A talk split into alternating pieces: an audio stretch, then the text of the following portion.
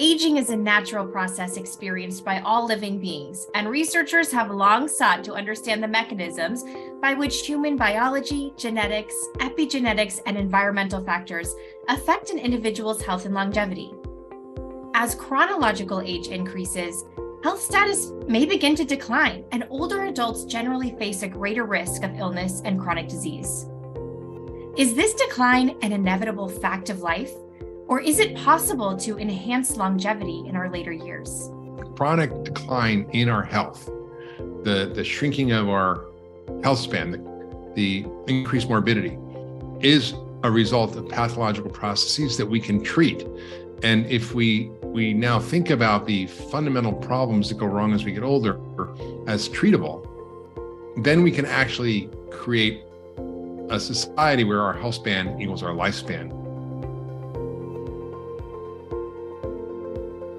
I'm Doctor Kalia Waddles, and on this episode of Pathways to Wellbeing, renowned physician and board president of clinical affairs here at the Institute for Functional Medicine, Doctor Mark Hyman, discusses an approach to wellness that aligns diet, exercise, stress management, and environmental factors to support healthy aging and longevity. Doctor Hyman, it's such an honor to chat with you today. Welcome to the show. Oh my God, I'm so happy to be here. Thank you so much for having me. Well, we're really excited, and I think we should take this just like the functional medicine timeline and start at the very beginning. You refer to the way that we currently age with, with this decline in our health status, increased illness, more chronic disease, becoming less independent as abnormal. And I think that's mm. a real novel concept mm. for a lot of people. We yeah. expect this to happen. Can yeah. you talk to us a little bit about a normal aging process versus what you would consider to be pathological aging? Yeah, absolutely. This is a great question. I think I think uh, chronologically getting older is inevitable. There's nothing we can do about that. You know, the clock marches on. But biological aging is not necessarily inevitable, as we certainly see it today in America and around the world. Uh, what we see typically now as we age is increasing frailty, chronic disease, and um, morbidity. And that is not inevitable. There are many places around the world where people live long, vital, healthy lives well into their nineties and hundreds, uh, and are highly functional and are, have most of the disease that we see are absent. So if that's possible in a select population, is it possible for all of us? Because that population, when they move, for example, to America, they get the same disease at the same rate. So these are, these are changes that we see that are not inevitable consequences of aging. There are signs of abnormal aging. And the W H O has recently classified aging as a disease. That's kind of a controversial notion. But I agree. I think that the chronic decline in our health, the, the shrinking of our health span, the, the increased morbidity, is a result of pathological processes that we can treat. And if we, we now think about the fundamental problems that go wrong as we get older as treatable, then we can actually create a society where our health span equals our lifespan. Whereas James Fries talked about, we can compress morbidity and live healthy, long lives without morbidity and, and the horrible things that happen towards the end. Typically, we spend the last twenty percent of our lives in poor health, meaning our health span is eighty percent of our life and twenty percent is, is not, right? So we may live to be sixty in good health and then live to be a total of eighty, and maybe the last twenty years of our life, we're in poor health and on medications. And, and the truth is that eighty percent of people over sixty-five have one or more chronic illness, uh, and, and it's, it's getting worse. So we're, we're now facing a time when, when we're seeing this big divergence of our health span and lifespan, and chronic illness is affecting six out of ten Americans, four out of ten have more than one chronic illness, and it's not inevitable. This is just not what we should expect as we get older. Heart disease, diabetes, cancer, dementia, not to mention all the, the frailty and disability. These are consequences of abnormal processes that actually, by the way, we've been talking about in functional medicine for decades. Insulin resistance, inflammation, mitochondrial dysfunction, alterations in the microbiome, oxidative stress. I mean, these are all concepts that we are super familiar with in functional medicine that are being now described as the quote hallmarks of aging, right?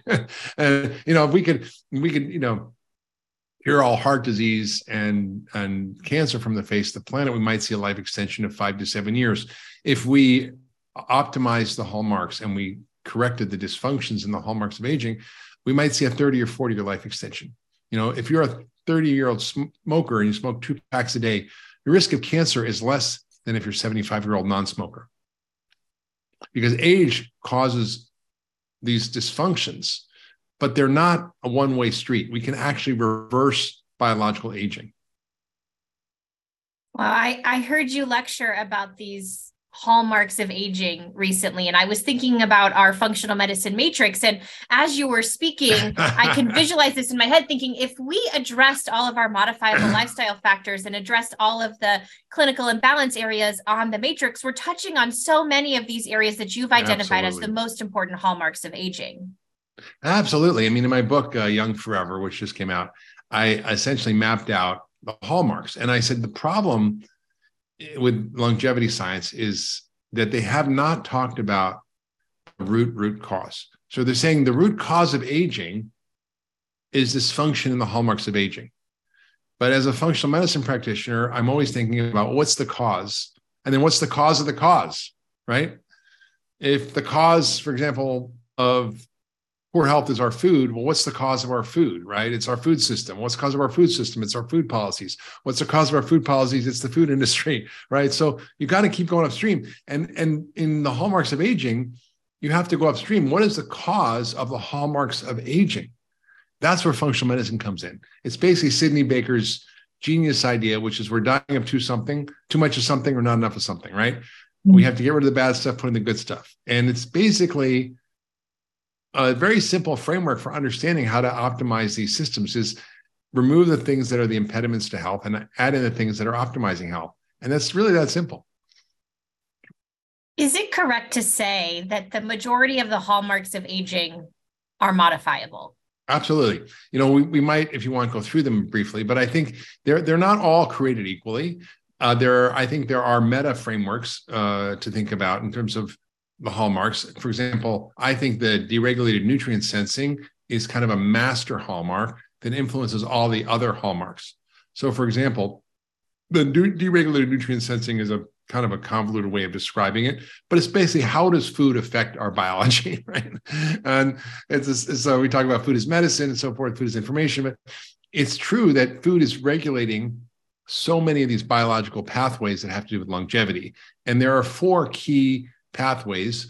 Uh, I call them longevity switches, insulin signaling pathway, which we've talked about forever through understanding insulin resistance and so forth. We've talked about that forever in functional medicine. And that's a huge one that causes all sorts of uh, age-related problems. And insulin resistance is probably one of the major factors driving all the hallmarks. The second is uh, dysfunctions in mTOR. And mTOR is, uh, means mammalian target of rapamycin. Um, it's activated by protein and by carbohydrates. It's overactivated in our society where we don't stop eating and we don't take breaks. We don't eat, um, you know, we, we eat all, all day and all way through the evening. And then as soon as we wake up, so we don't really have the period of fasting, and there was breakfast. and, and so mTOR is inhibited when you fast, which allows autophagy, which is a critical part of recycling cleanup. But you also need mTOR activation to build muscle, and we need actual protein with leucine in it to stimulate muscle synthesis.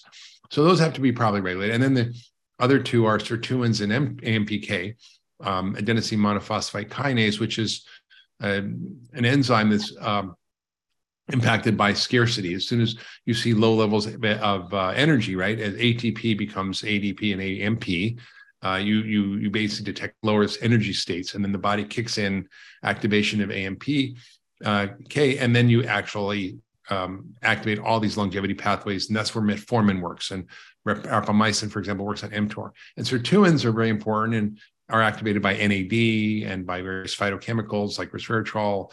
Um, and they actually activate D N A repair, inhibit N F kappa B, induce mitochondrial biogenesis, uh, and, and, and so forth. So a lot of the phenomena around inflammation, mitochondrial dysfunction, change of the microbiome, senescence cells, telomere shortening, epigenetic changes, um, stem cell exhaustion, protein damage, protein, protein impact, proteostasis, like, you know, glycation of proteins, um, impaired autophagy. These are all affected by our diet. They're all affected by what we're eating. So what we're eating is driving so many of these pathways. Now, there are other reasons for inflammation or mitochondrial dysfunction, right? Like toxins or other things. But it's if you look at the, the, the, the problem of longevity and aging through the lens of functional medicine, you come up with a really clear map of how to deal with it, which is basically using the matrix. It's the, and in my book, I talk about the seven core physiological systems that have to be functioning. And when those are not functioning, you get problems with all the hallmarks, and that accelerates aging. So fixing the hallmarks is really about optimizing the matrix. Yeah, I love it. And one of my favorite terms that we're using in functional medicine, especially, is inflammaging. And you talk about inflammaging as one of the hallmarks of aging. So my question is, can we make the case that to support someone's longevity, we can kind of go inflammation hunting earlier on their timeline, looking at sources of chronic inflammation, periodontal disease and intestinal hyperpermeability and toxin exposure? I mean, can we make a case for this? Absolutely. Absolutely. I mean, essentially, I, and I, in my book, I wrote a chapter called Dying of Too Much or Dying of Too Little, right? So it's it's all the things you just mentioned. What is our diet? What is our exposure to toxins, our microbiome doing, infections, uh, allergens, stress, poor diet? And what are we not getting that we need to thrive, right? The right whole foods, uh, nutrient levels, balance of hormones, light, air, water, movement, rest, relaxation, sleep, connection, meaning, love, purpose. All those things are critical for activating longevity pathways. And so how do you begin to sort of construct a clinical practice where you're beginning to assess these dysfunctions, identify the problems, and then correct them? That's great. It's it's proactive. And I think as all of us are thinking about how we age, how our patients age, are there some, some biomarkers of biological age that you watch out for in routine testing, or is there a health panel? What should we be looking for? Well, you know, I, I actually think it's so important to map biology, and, and through functional medicine diagnostic tests, we do that, looking at function, not just pathology. But there's some newer tests, biological aging tests, uh, which are basically D N A methylation tests. And a lot of the, the epigenetic changes that happen are mediated through these things like diet, exercise, stress, toxins, allergens, microbiome, and they all damage our, our epigenetic sort of marks in a sense. They cause more rapid aging. And that's why we're able to measure changes over time when we change the inputs. So Stephen Horvath came up with the epigenetic clocks, uh, and we're now refining those. There's a lot of companies offering those tests, but they're still kind of all over the place. So, but I think we'll get better at it. And I think we we will be have a, have a biomarker to look at, well, gee, if I do these interventions to my patient, what happens to their biological age? Kara Fitzgerald did a great study, published it, looking at a functional medicine type intervention, high phytonutrient diet and lifestyle changes, and found that uh, in eight weeks, they found a three-year reversal in epigenetic biological age, which I think is really impressive. So I, th- I think uh, that's possible. We, we're just sort of at the beginning of what we can do. We've touched on nutrition a little bit, and I know nutrition plays such a vital role in healthy aging, our longevity. You did some studying in the blue zone areas. Will you enlighten us a bit about how food plays a role in a healthy aging process? I mean, it is the most important thing, right? So a food is information, a food is medicine, then it's the most powerful medicine around uh, treatment for longevity. And in the blue zones, it was amazing. They basically had really traditional diets. They ate very phytochemical rich diets. They they didn't eat much starch and sugar at all. They had very, no, I mean, they didn't have any processed food as far as I could see. Uh, they they did have uh, cheese, and they did have um, animal products, but the animals were like goats and sheep, and they were all sort of roaming around eating lots of wild plants. They knew, for example, that they they fed them this plant at this time of year, they would have better taste in the cheese or the or the milk or the meat, and it was because of the phytochemicals we now know are in in the actual animal products, which we didn't really even know before. So uh, one of the guy, El Linto, said, we flavor the animal before we kill it. And I was like, what do you mean? He said, well, uh, we know that if we feed it acorns and we feed it, you know, this and that and the other thing, carob, whatever, it'll taste better. Right, so it basically it's from the phytochemicals in the in the in the meat. So I, I think we have to understand that it's it's really not complicated. It's it's basically dramatically reducing or cutting out starch and sugar from our diet. Alcohol is an occasional treat, if at all. High levels of phytochemically rich phyto uh, fruits and vegetables, which really work through a process called phytohormesis, which I talk about in the book. It's basically these, the plant defense mechanisms, right, are the phytochemicals, and they activate various pathways, and they like a, like a hormetic stress to our body that activates healing systems. Uh, so, for example, phycetin activates pathways that lead to senolytic uh, processes that kill zombie cells, or, you know, quercetin does the same thing, or works through activating, you know, uh, sirtuins or other pathways. So it's really, it's really interesting to see how these phytochemicals work. I think the other piece is making sure we are giving a timing of eating, that we give a break of twelve to fourteen hours between dinner and breakfast. I think also protein is important as we get older, really important. And I think it's, it's a, you know, we can eat plant protein, so we have to either eat processed plant proteins with added amino acids, or we have to eat animal protein, because it's, you just cannot get the amount of protein you need as we get older. Uh, and you can't get the amount of leucine, which you need, which is a rate limiting step for muscle synthesis. So you need two and a half grams of leucine per serving and about thirty grams of protein, which is very hard. It's like six six cups of brown rice, for example, or two cups of beans to do that. So if you want to be vegan, you can, but you have to actually know what you're doing, and you have to take supplemental plant proteins. And I, I've seen, you know, big jacked up bodybuilders uh, who are vegan. I'm like, well, how do you do that? He's like, well, you know, I take, you know, six protein shakes a day from like pea protein, and I put in all these amino acids, and I add in branched chain aminos. And I'm like, okay, well, you know, that's not whole food diet. I, I So I think, you know, you have to be realistic about what happens with anabolic resistance as we get older, with it need to build muscle, maintain muscle. So it's really critical. Uh, it's a particularly important piece of longevity strategy. Well, nutrition certainly plays an important role, but even beyond nutrition, I, I've heard you talk in the Blue Zones, you saw this sense of community, also togetherness, belonging, connectedness. Will you talk to us a little bit about the mental, emotional, spiritual component here with mental health Absolutely. And loneliness and trauma? I mean, listen, uh, being socially isolated and being lonely is the equivalent of smoking two packs of cigarettes a day. Uh, our Surgeon General, Vivek Murthy, who's on my podcast, uh, Doctor's Pharmacy, wrote a book called Together about the importance of addressing social isolation, disconnection. In the Blue Zones, it was probably one of the most important things, um, where they they had such a tight-knit community. There was really no social isolation at all. Everybody was part of, uh, you know, the fabric of that society. They celebrated together. They played together. They worked together. They helped each other. They talked. They relaxed. They enjoyed life. They they really had a savoring of life, which we don't do in rushing around. So that's such an important piece. I, I saw recently a study where they looked at uh, you know, you go in animals, you can do controlled studies because you have controlled environments. And they did a control study on rabbits where they basically gave them exactly the same atherosclerosis promoting diet and the exactly the same environment, except for one thing. One one of uh, the groups uh, had the rabbits taken out of the cage and cuddled and played with by the researchers, and the other ones didn't. And there was dramatically more atherosclerosis in the ones that were socially isolated, even though they had exactly the same activity level, diet, and everything else. So it, it just uh, underscores the importance. And we know, for example, cuddling improves your epigenetic expression. so uh, there's a lot of ways to improve your health, uh, better diet and more cuddles. All right, more cuddling on the treatment plan, noted. We're taking a little tour through our modifiable lifestyle factors here. We've talked about nutrition, just covered some relationships. What about exercise? Is there a specific type of exercise? What is the role for intentional movement in supporting our longevity? Well, exercise is interesting because as I began to kind of research exercise in, through the lens of longevity, I was sort of shocked to understand how many of these hallmarks of aging are influenced by exercise. Um, obviously, our mitochondria, our microbiome, our inflammation, our nutrient sensing pathways, all those four longevity switches, uh, senescent cells, epigenetic changes, telomeres, all proteins, all, all positively benefited by exercise. So if there was like one single intervention that was more powerful than anything, it would be exercise and resistance exercise in particular. So I was really impressed with how, how the science was sort of reflecting what we all know, but looking at it through the lens of not just how it affects diabetes, but how it affects all these really interesting uh, sort of new new discoveries around the hallmarks of aging.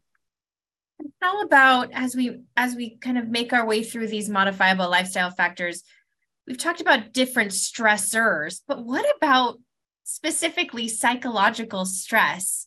And what do we need to be aware of in terms of our healthy aging and longevity?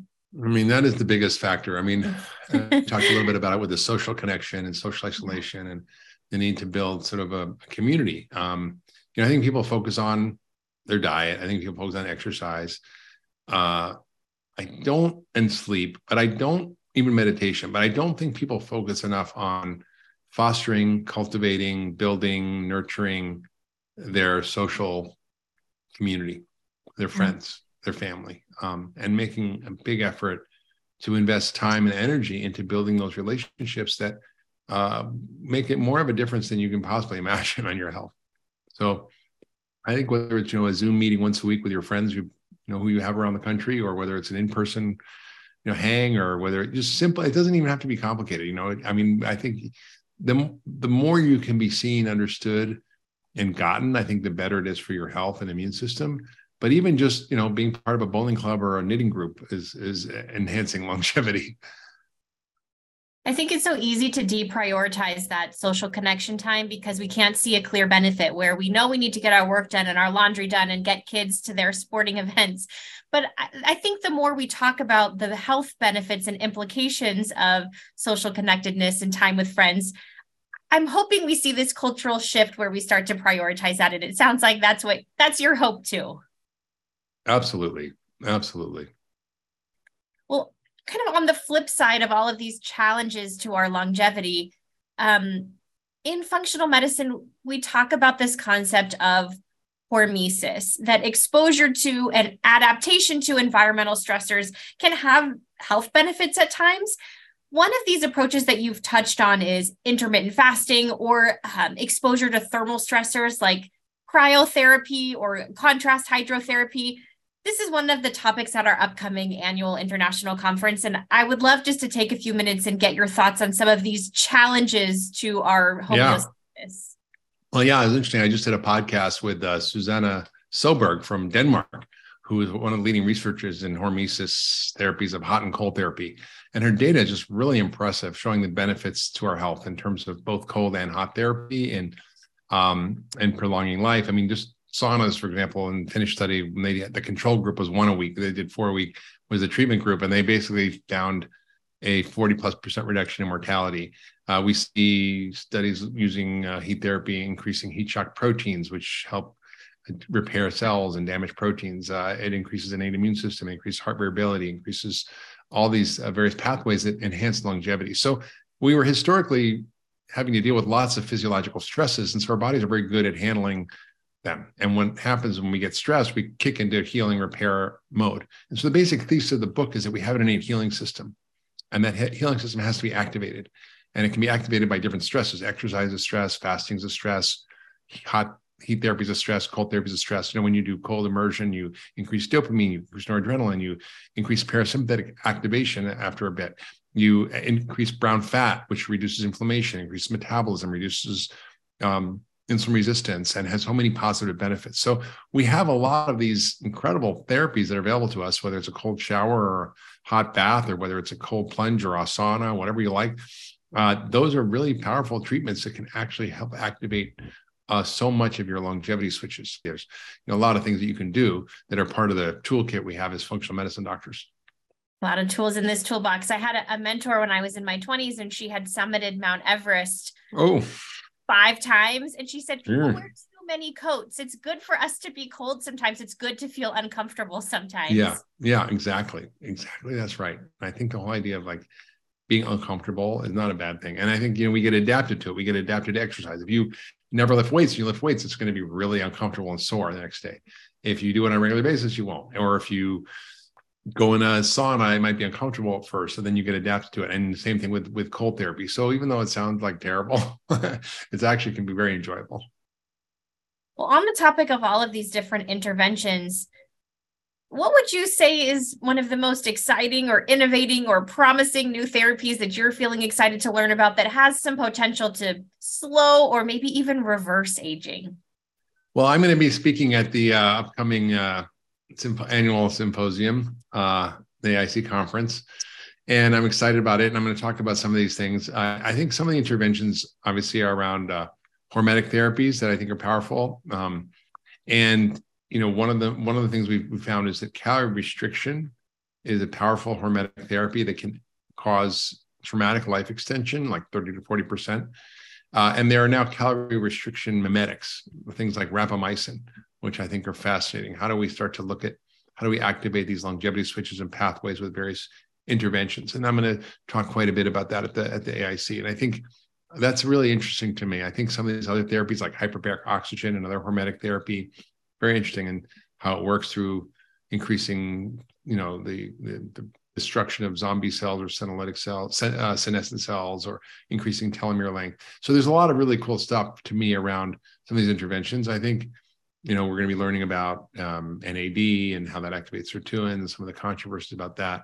I think there's some really cool kind of things that are coming on the horizon. There's also some stuff that's really far out there, like the Yamanaka factors, which is not ready for prime time, and lots of really interesting advances. But this has been an area of research that's been mostly neglected, and now there's billions of dollars pouring into it from researchers uh, through to researchers who are getting funded by billionaires who don't want to die. So there, there is a positive influence of that money on this field, which is a good thing. Lots of emerging research and tools on the horizon. But what would you say, would you be willing to maybe share your top three strategies that someone like all of us with no fancy testing, no tools, th- three things that we can do every day to s- support our longevity? Well, I think the first thing is, is, is focusing on food, right? And in terms of food, starch and sugar are the killers and accelerators of aging. Uh, having lots of phytochemicals, having enough protein, which is usually about one point six grams per kilo, probably double what the R D A is, which is the minimum amount not to get deficiency, with the right amounts of leucine, either supplemented or as part of the food. Uh, and then I think uh, resistance training is probably the next thing I would focus on, which is, especially as you get older, build more muscle and maintain muscle. And then I would say, focus on your social connections and relationships. And lastly, if you can add in a bunch of hormesis, great. Hot and cold therapy, whatever you like. So uh, those are my top tips. Mm-hmm. Well, on a related note, I know that you walk your talk and you have a biological age that's a bit lower than your chronological age. So tell us, what does a day in the life of Doctor Mark Hyman look like? What's your personal longevity protocol? We have to know. Well, my biological age is forty-three, even though I'm sixty-three.